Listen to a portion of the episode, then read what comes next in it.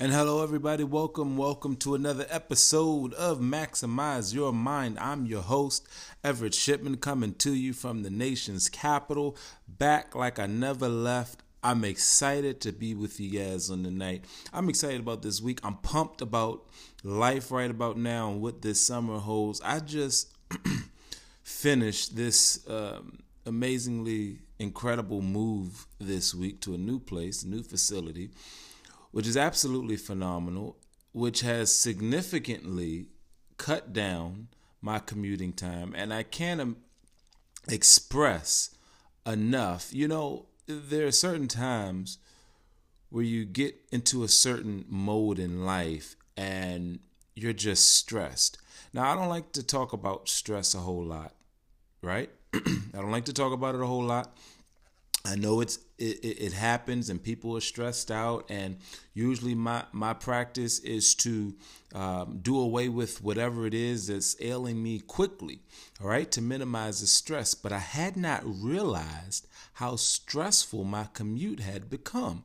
Now this commute i was not going too far but the ordeal of taking, you know, walking from the metro station to the gym, from the gym to the metro station, from home to the bus stop, from the bus stop to home, getting on the bus, the bus coming when it pleases, all of that began to be stressful. But check this out I did not realize how stressful it had become until the option of doing away with the commute became that much more realistic. And you know, it used to always it used to always boggle my mind as a child, right? As a child, my father, he um, you know, he was one of those working fathers where he was working five days of the week. He worked for the government and um, and he was off on the weekends. But what I never understood is every morning he would leave out and his commute was about 90 minutes of him driving. He would literally drive from home, which was in Maryland. He would uh, just outside of D.C. and would commute all the way to Quantico, Virginia, which was about 90 minutes.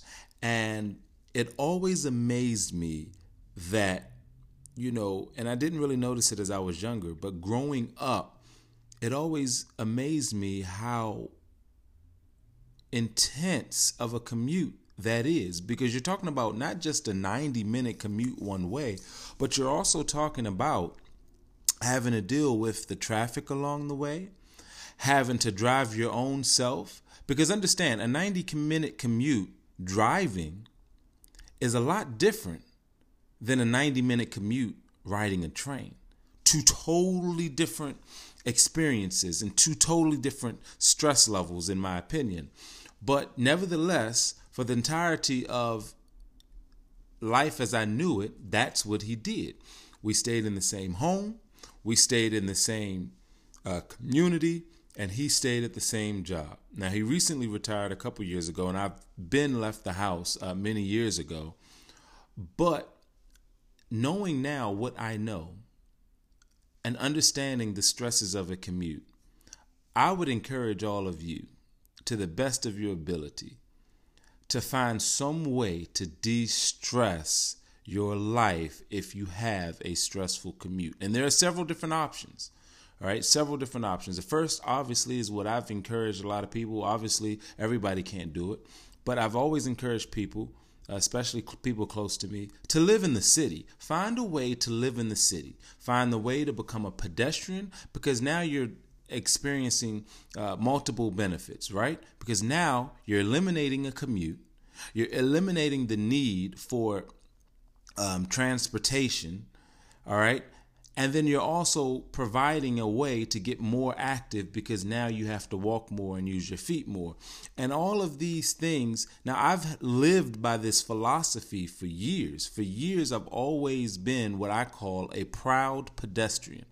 All right. I don't mind the fact that I walk a lot and commute a lot, and it's definitely played a part in my level of fitness. And people ask, well, what is this and what do you do? And it's hereditary. It's not hereditary. It's not hereditary to get up and to walk every day. It's not heredity to make sure that your work and your jobs line up and give you a reasonable amount of activity. It's not heredity to figure out that it's better for me to move than it is for me to stay seated.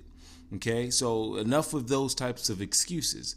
And so, um, another way to do it, another way uh, to ensure that um, that you can minimize the stress on your commute is to, um, if you can't live in the city, is to live within one either train ride or bus ride away.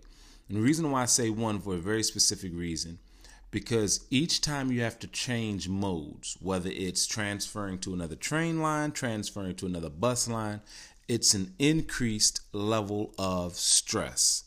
So I stress making finding a residence or a place to live that allows you to make one direct straight shot to wherever you're going to be spending most of your time. Why? Because you have least stress there and it's a direct shot. You can get there and you can get back and more importantly, you can get stuff done, okay? Even if it's just closing your eyes for a little bit. Now, I, you know, I've seen a lot of things on public transportation, so I'm not really fond of closing my eyes anymore. But it is something that you can do. And it is a way to be productive in a sense because rest can be productive. And so being able to get in something passive, it doesn't have to be a, a a super intense business project or proposal that you're working on. You know you don't have to necessarily collaborate with strategic partners and and you know do all of these intense business projects on your commute.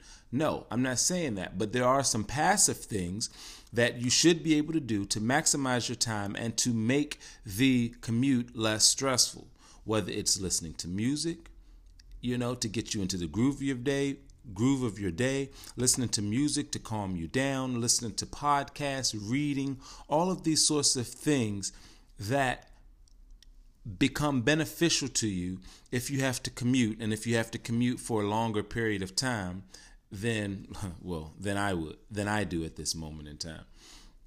I think right now I honestly have the shortest commute in the history of of uh, of commuting and I'm I'm very grateful. I can't I, I can't say that enough. I am definitely very grateful. Um, but in all of my transitions in life, I always look for the deeper meanings. I always look for uh, the greater purpose and the greater good that I can do to maximize this particular season.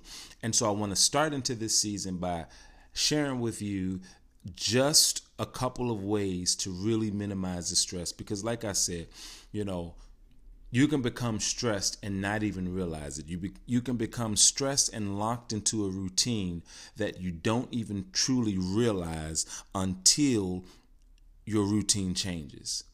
And then your life comes back, your energy picks up, your motivation skyrockets, and all of this, you know, is happening at a time with a lot of other beneficial transitions going on in my life, and I'm super excited about it. So I'm not going to keep you long today. I just wanted to jump back on the podcast. You know, every time, you know, I jump on the podcast or get on the Instagram or whatever it may be, you know, a lot of times I'm talking about fitness and, and exercise and things of that nature. But what's also important is your stress levels, okay?